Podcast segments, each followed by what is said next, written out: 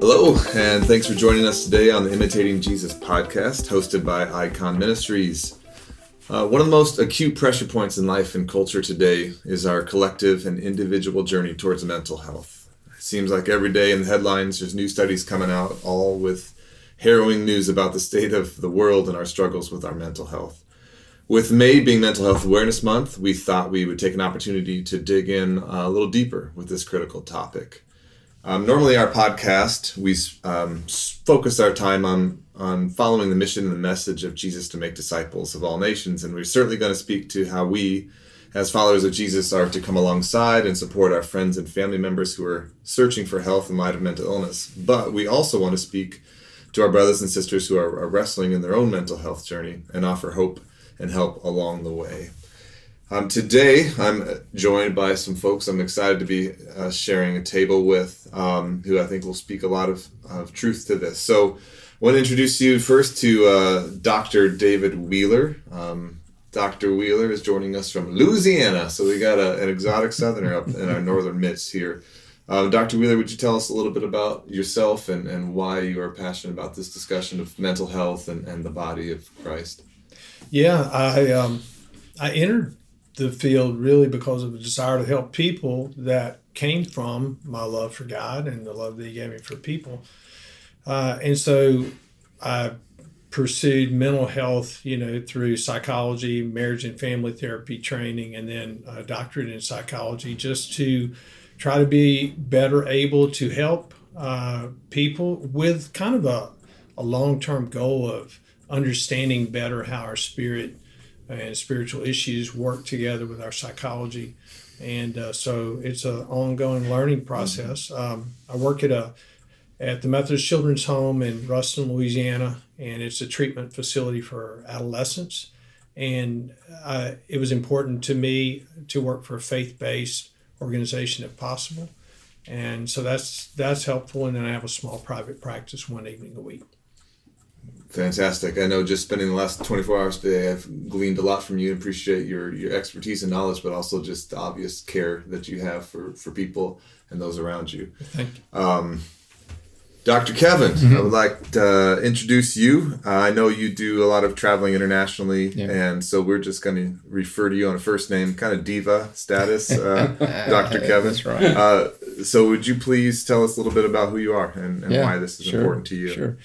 Um, I'm sort of a jack of all trades, but I've always, as I became more mature in my faith as a believer um, in college, I really began to see two areas of gifting that that God had given me. One was in teaching, and the other was um, in in just in compassion and a gift of mercy. And and and so as I began to think, how, Lord, how will you use that in me? And and so through that psychology sort of began to i wouldn't say there was a defining moment but it it began to sort of emerge as this is a place where where those two gifts could be uh, merged together. And so i really uh, began my graduate work with the intent of really being a professor. I really wanted to be in a university teaching but also as my faith matured and began to see this gift of mercy i thought you know psychology could be the place where these could could come together. And and then as I got more into my studies, my doctoral program, began to learn more about uh, how to do counseling and, and how to understand people. The idea of hope became pretty important to me. That, that I really felt like psychology was missing an important piece of true hope. And, and I felt like uh, that only Jesus could give true hope. And so then I began to really, as I began to teach and think about worldviews, I began to more systematically begin to integrate the world of psychology and the world of my faith into those two areas where, where my faith and in Bible was paramount, but then the psychology world then could be integrated into that with the knowledge we have from science and research mm-hmm. in that area. And so and then from that, you know, began teaching and and then began working in trauma and disaster through the American Red Cross and then later uh, with refugees and begin to see really that begin to just solidify the idea of, of, of psychology and and the hope that we have in Jesus. And so that's just been an affirming process. Yeah, and I know over the years that you've been very helpful as a friend to our ministry and to our relationships here to, to hold out that hope for mm-hmm. us and those that we're walking with. Um, Louis Clark, you have no credentials whatsoever, um, but we are glad you're here. Um, why why should we listen to Dr. Kevin and Dr. David? Yes, the reason that um, we wanted uh, for our, our, friends with imitating Jesus, for Ryan and I to expose you to Kevin and David is not because they're credentials as psychologists, which they both are, you know, very credentialed, but because that there are our brothers in Jesus, they are disciple makers, and they are men of God and men of faith, who happen to be psychologists. Mm-hmm. First and foremost, they're followers of Jesus, and um, we have benefited greatly from um, their counsel and uh, over the years with Kevin, just when we get stuck with people or something just isn't adding up in the disciple making process, and um, the wisdom that he's given to us and understanding mental health and when this is a mental health issue or no, this is just a sin issue. Uh, so they've been very helpful. So we wanted to share them with our friends. Mm-hmm. So in our first session together, I think it would be helpful probably just to kind of start at a, a mental health 101 level. Um, I think in culture at large in America, the mental health issues have been elevated, and I think this is good. And a lot of people are, are talking, and there's stigma being removed. But I also think, at least from my experience, there's still a whole lot that I don't understand, a whole lot of um, how it all works what steps we could take. So, could you guys just start by kind of defining some terms for us? Like, what is mental health? What is mental illness? Um, how, how can we best understand that? Sure, sure. Uh, I teach a class, a graduate class on psychopathology and diagnosis, and this is, you know, the, the launching point for us. And, and certainly, like many terms, there has there can be a broad definition of this, but uh, the way to think about mental disorder is it's an extended or prolonged uh, condition of just problematic behaviors, thoughts, uh, emotions that significantly impact our daily lives, okay. and particularly our ability just to just to live normally day in and day out. But it has a great impact on relationships. Mm-hmm. You almost always will see that when people have a significant disorder, it will have a great impact on uh, on their relationships. So there's a level of personal impairment, and as they're journeying through that, it affects their relationships yeah. and their yeah, and sure. their spheres. Sure. Okay. Mm. Um, yeah. Dr. Well, yeah. You know, I'm thinking of, of something in in our with our physical bodies. You can get sick from illness or some disease, but you can also have injuries. Mm-hmm. And so, um, as as our, our the field of medicine takes care of both of those or tries to uh, deal with both of those, which of course is a wide range of things. Uh, mental health is not only about dealing with what might be called illness or disease, which some things fall into that category, but a lot of things are more injury. That that when people mm-hmm. go through traumatic experiences, um, it, they, it can affect us in a lot of different ways. So mm-hmm. there are many ways that people develop from those experiences with problems that they carry with them. So mental health is also about uh, addressing and resolving some of those traumas and mm-hmm. and um, and a lot of other areas. Yeah appreciate you putting that in simple terms. Just talk to me like a kindergartner, and that'll probably uh, well, and even like helping me understand what's what's the difference between psychology and psychiatry, and what is yeah. what is the place for those things, and yeah, yeah. Yeah, and that's one of the easiest ones to answer okay. because psychiatry is uh, a psychiatrist is a medical doctor, so they go through medical school and then specialize in the field of psychiatry uh, versus you know other specialties that, that doctors might might find that, that might be in the more physical realm. Uh, it, psychiatrists deal with the physical realm in the sense of trying to understand how uh, chemicals affect the brain, and so uh, drugs used to to try and uh, alleviate problems that um, by changing the brain chemistry. Uh, so a psychiatrist is typically not going to do counseling or therapy. They may have someone they refer people to, but normally the demand is so high that they only are going to have time to deal with the medical component. They might give uh, some brief counsel, but primarily they're going to focus on the, the physiology. Uh, so a psychologist is uh, someone who's trained in uh, counseling and therapy and research, but also uh, psychological testing. That's kind of the thing that I think differentiates uh, that specialty from other mental health. What fields. what psychological testing? How is that playing? Yeah, this? yeah. Psychological tests are, are basically uh, uh, instruments developed to measure different parts of our functioning. For instance, uh, everyone's heard of IQ. You know, an intelligence quotient was something that um, uh, was constructed uh, to to be a measurement of someone's intellectual ability. So it's it's designed to, attempting to not measure what they've learned, but their capacity to learn. And then you have achievement testing, which shows what they've actually learned. And so those types of tests can can help determine is there a difference between their ability and what they're able and what they're learning, or is there some type of learning disability? So you'll see those types of tests, particularly in the school setting, uh, but in other settings as well. But then there are all kinds of tests designed for for other um, other types of functioning. In in my world, in the clinical world, it's going to be uh, what emotional uh, issues, what behavioral issues, what is the person's personality like that might explain some of the problems that they're having in life. yeah So if you go and have some, if you're wondering, I've got a lot going on inside of me, I'm not sure what to do with all this. I go get uh, assessed by a psychologist. Then do I begin meeting with that psychologist who did the assessment for therapy, or how does how does that process?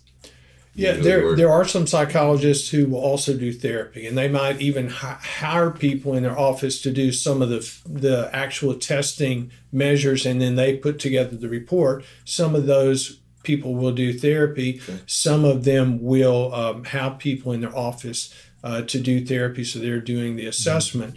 Uh, for me, I've always preferred therapy. That's that's kind of what got me into this. The testing was just something that came along with the degree. So I love it when I have someone else who's very skilled. Uh, like right now in my in my day job uh, at the children's home, I have a very skilled uh, person who was a school psychologist, and and so she does a lot of the work, and then we put together the report.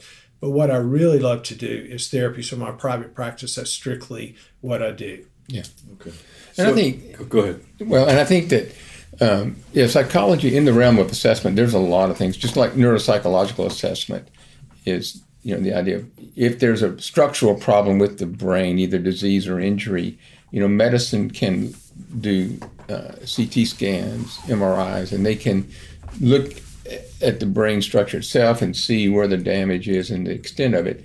Neuropsychological testing then can measure, okay, how does that affect functionality?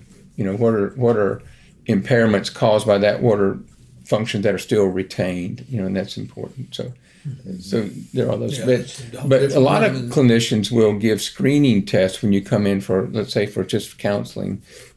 These are tests that really are spec- targeting maybe one or two specific disorders, and and a lot of people may experience that when they go to their doctors and or when they go to a counselor. They'll have a brief screening test. you know, Some so basic that- that's very questions to common. Yeah. Try to flesh out if there's Yeah, depression or yeah. anxiety or Right, but psychologists do the more comprehensive, complex assessment.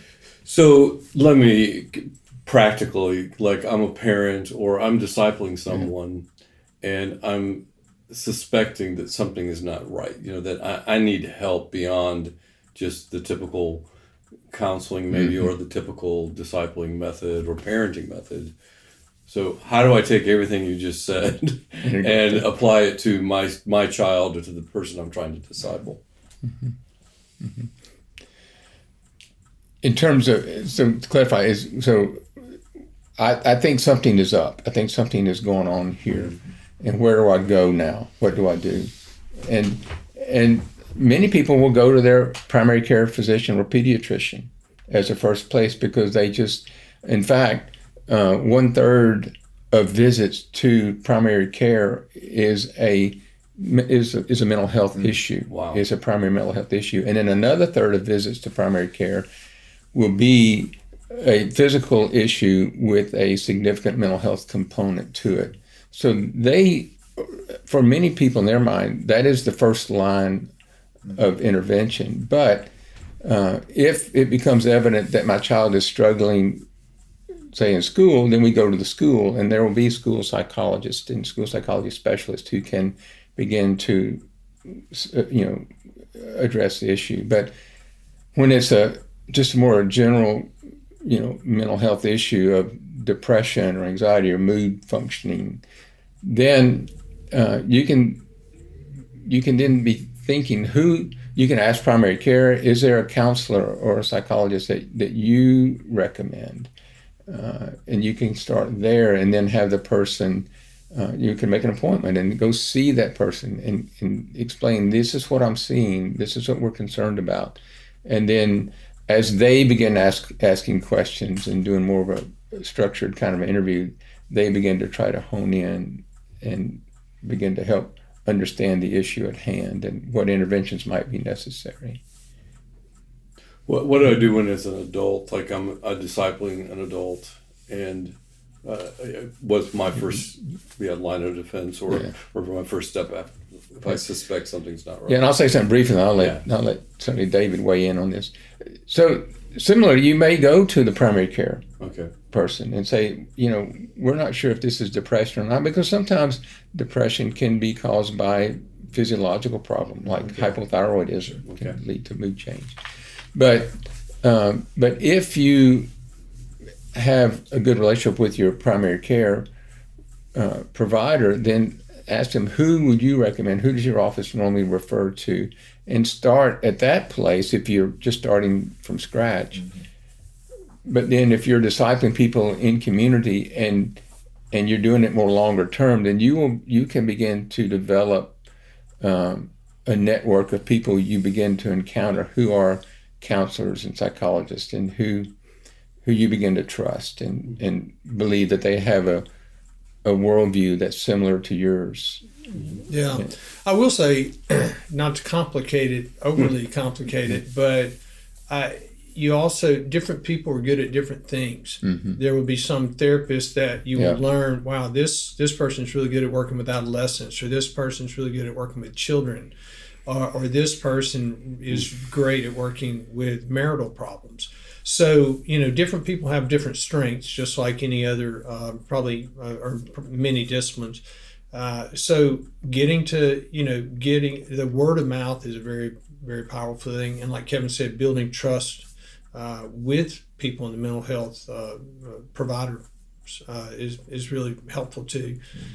As far as what do you do if you're discipling someone and you, you see some problems and you feel like, okay, they're, they're a little bit deeper than, or I don't know if deeper is the best word, but they seem to have something going on that, that is, is not being alleviated by the, the tools that I have to work with them then I think I think encouraging them to to go get help and maybe even helping them find a provider mm-hmm. if they're willing.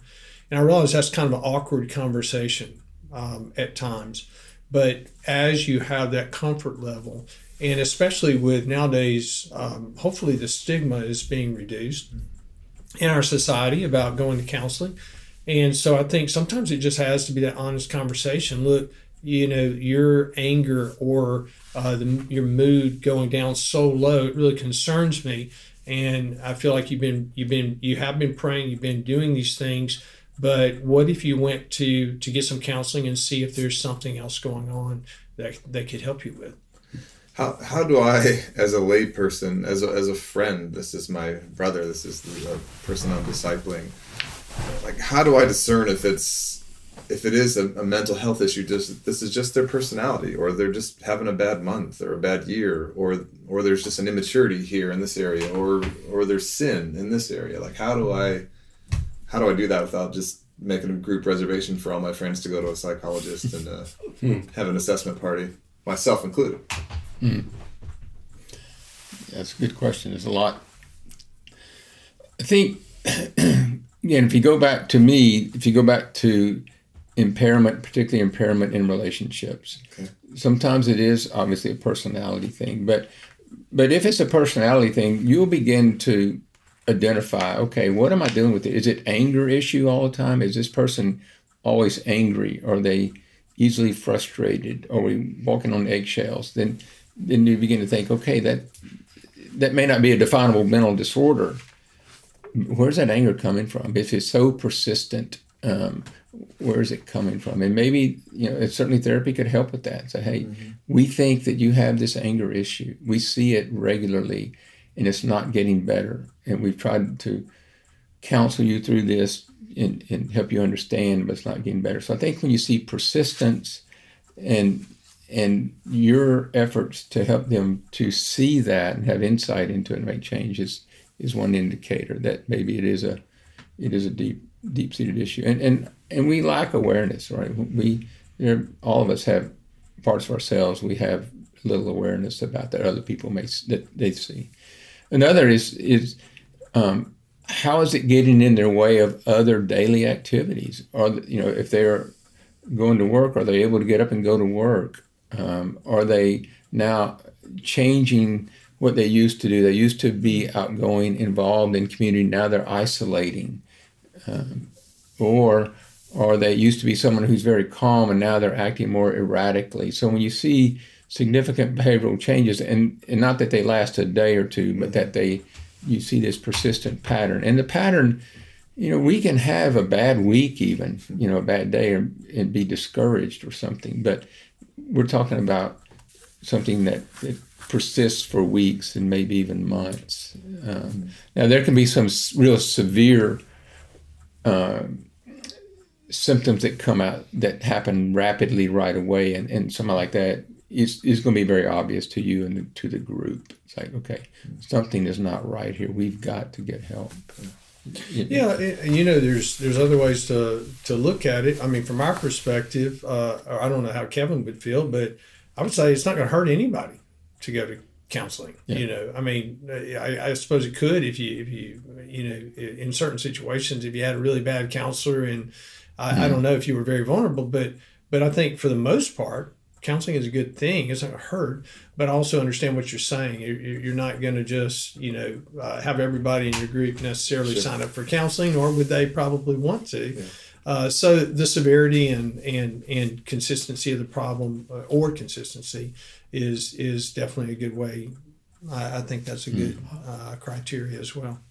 How, as people of faith and believing in Jesus and the gospel, how does that um, affect my approach to everything we're discussing here? And like in your own lives, how does your faith intersect with psychology? Mm-hmm. And so when I'm look, am I looking for a Christian therapist or not, or does that make a difference? Mm-hmm. Yeah, you know, I I mean, I I mentioned that I really had a goal in my life to try to better understand the connection of our spiritual well-being and our psychological and i i've heard many times in the past that we are a triune being, body, soul, and spirit. And so I, I think I, have probably seen, and I, and I like to, to use the illustration of interlocking circles mm-hmm. with that, that, you know, you, you do the three circles and they're, they're overlapping each other.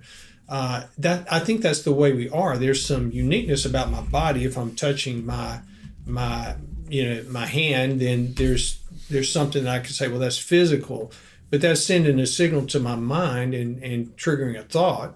So it's connected to our thinking, but yet I can be thinking without necessarily um, activating my body other than my brain and nervous system. But then where does the spirit come in? And that's where our faith is involved that we believe God breathes life into us. And then when we come to know Him uh, as, as somebody of understanding, that we give our lives to Him, then his spirit indwells us. And so we are spiritual beings as well as psychological beings and and, and physical beings. And and they're not separate. We, we're very compartmentalized in our thinking sometimes, but they're integrated so that my thinking is going to affect my spiritual life. My spiritual life is going to affect my thinking, and mm-hmm. both of those are going to affect my body. And what I do with my body is going to affect my thinking. So they're all interrelated. So we're one being, but we have to respect, in my opinion, each of those. So we go to the doctor often when we have physical problems, especially uh, it's not that, uh, that, that, it doesn't have those other elements, but I'm sick. I'm going to go and take care of my body, I go to a physician.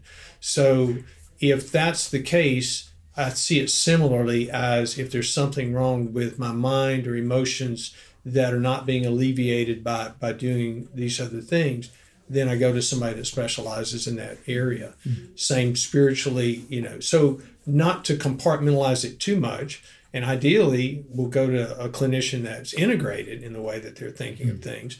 But to me, it, it it's not so much uh, a dichotomy. Is this spiritual or is it or is it psychological? They they go together. And and for me, I think of it in that in that integration though. Brokenness is integrated into all that aspect from the mm-hmm. fall, and so then recognizing that yes, we're we're broken, and and there is sin in the world, and in that brokenness, it affects me in the totality of who I am, physically, spiritually, emotionally, psychologically. So so I think of of how I enter into that is that that we are broken, and so if I you know if someone has uh, you know a torn ACL, we're okay with that, right? That's mm-hmm. that's a physical problem, but mm-hmm. but cancers do occur, right? Cancer in the world, and that's part of the brokenness. But so does depression and anxiety, you know, and so do severe mental illnesses like schizophrenia. Those things have entered into this broken world, and and um, then uh, through the ages, as God has given us dominion over the world, dominion to me is the idea that we have minds and reasons and intellect, and then we can learn about this world and learn about the physical world, but also the body. And, and then we can use that knowledge in constructive ways to, to find healing. And, and I think that we can have physical healing, spiritual healing, and, and, and psychological healing. That's helpful. Thanks. Louis, any thoughts in that direction? Dr. Louis Clark? Um, yeah, that's helpful. Um, anything else? We're getting ready to, to wrap this first session up. But anything else you think would be helpful for the listener to hear? Just understanding a basic approach to mental health, to caring for yourself, to caring for others. And I think we may get to this in you know later, but the idea of just the just the conflict, the historical conflict between psychology and and spirituality, and and I think there's some legitimate uh, reasons for that, but I, I, I do think it's not just a faith issue. Sometimes it is. Sometimes it is faith in sin, but many times it's not. It's it it is truly, um, you know, a disorder that people don't ask for, and and sometimes it is a lifestyle issue. Sometimes it is my sin or the or I'm choosing an unhealthy lifestyle that leads to disorder. But sometimes it just biologically it just happens to me, or I have a predisposition because of the brokenness. So I just want to, people just to be encouraged that. Um, that there is there is a healthy integration of the two. That there are people I, I believe who who have a healthy integration of, of that, and and and to try to um, really believe that. Yeah, the only thing I would say is uh, adding on to what Kevin said about brokenness. We are all broken, mm-hmm. and I think that's important to remember to not put these people are in yeah, this category yeah, exactly. and I'm in this other category we all have problems to varying degrees. Mm-hmm. And the more humble we can be and open yeah. with ourselves, um, the the more we're likely to follow a healthy path. But we can't let shame mm. separate mm-hmm. us. Like, mm. okay, I have a problem. I've got to keep that a secret, or I'm de- I'm deficient because I need counseling or I need medication. Mm-hmm. Uh, we are all deficient, and that's why we depend uh, totally on, upon, upon, God, but we also depend upon each other. And uh, we all need help in different ways at different times. Mm-hmm. So, is, is it fair to say that we, we, we are all on a journey towards mental health?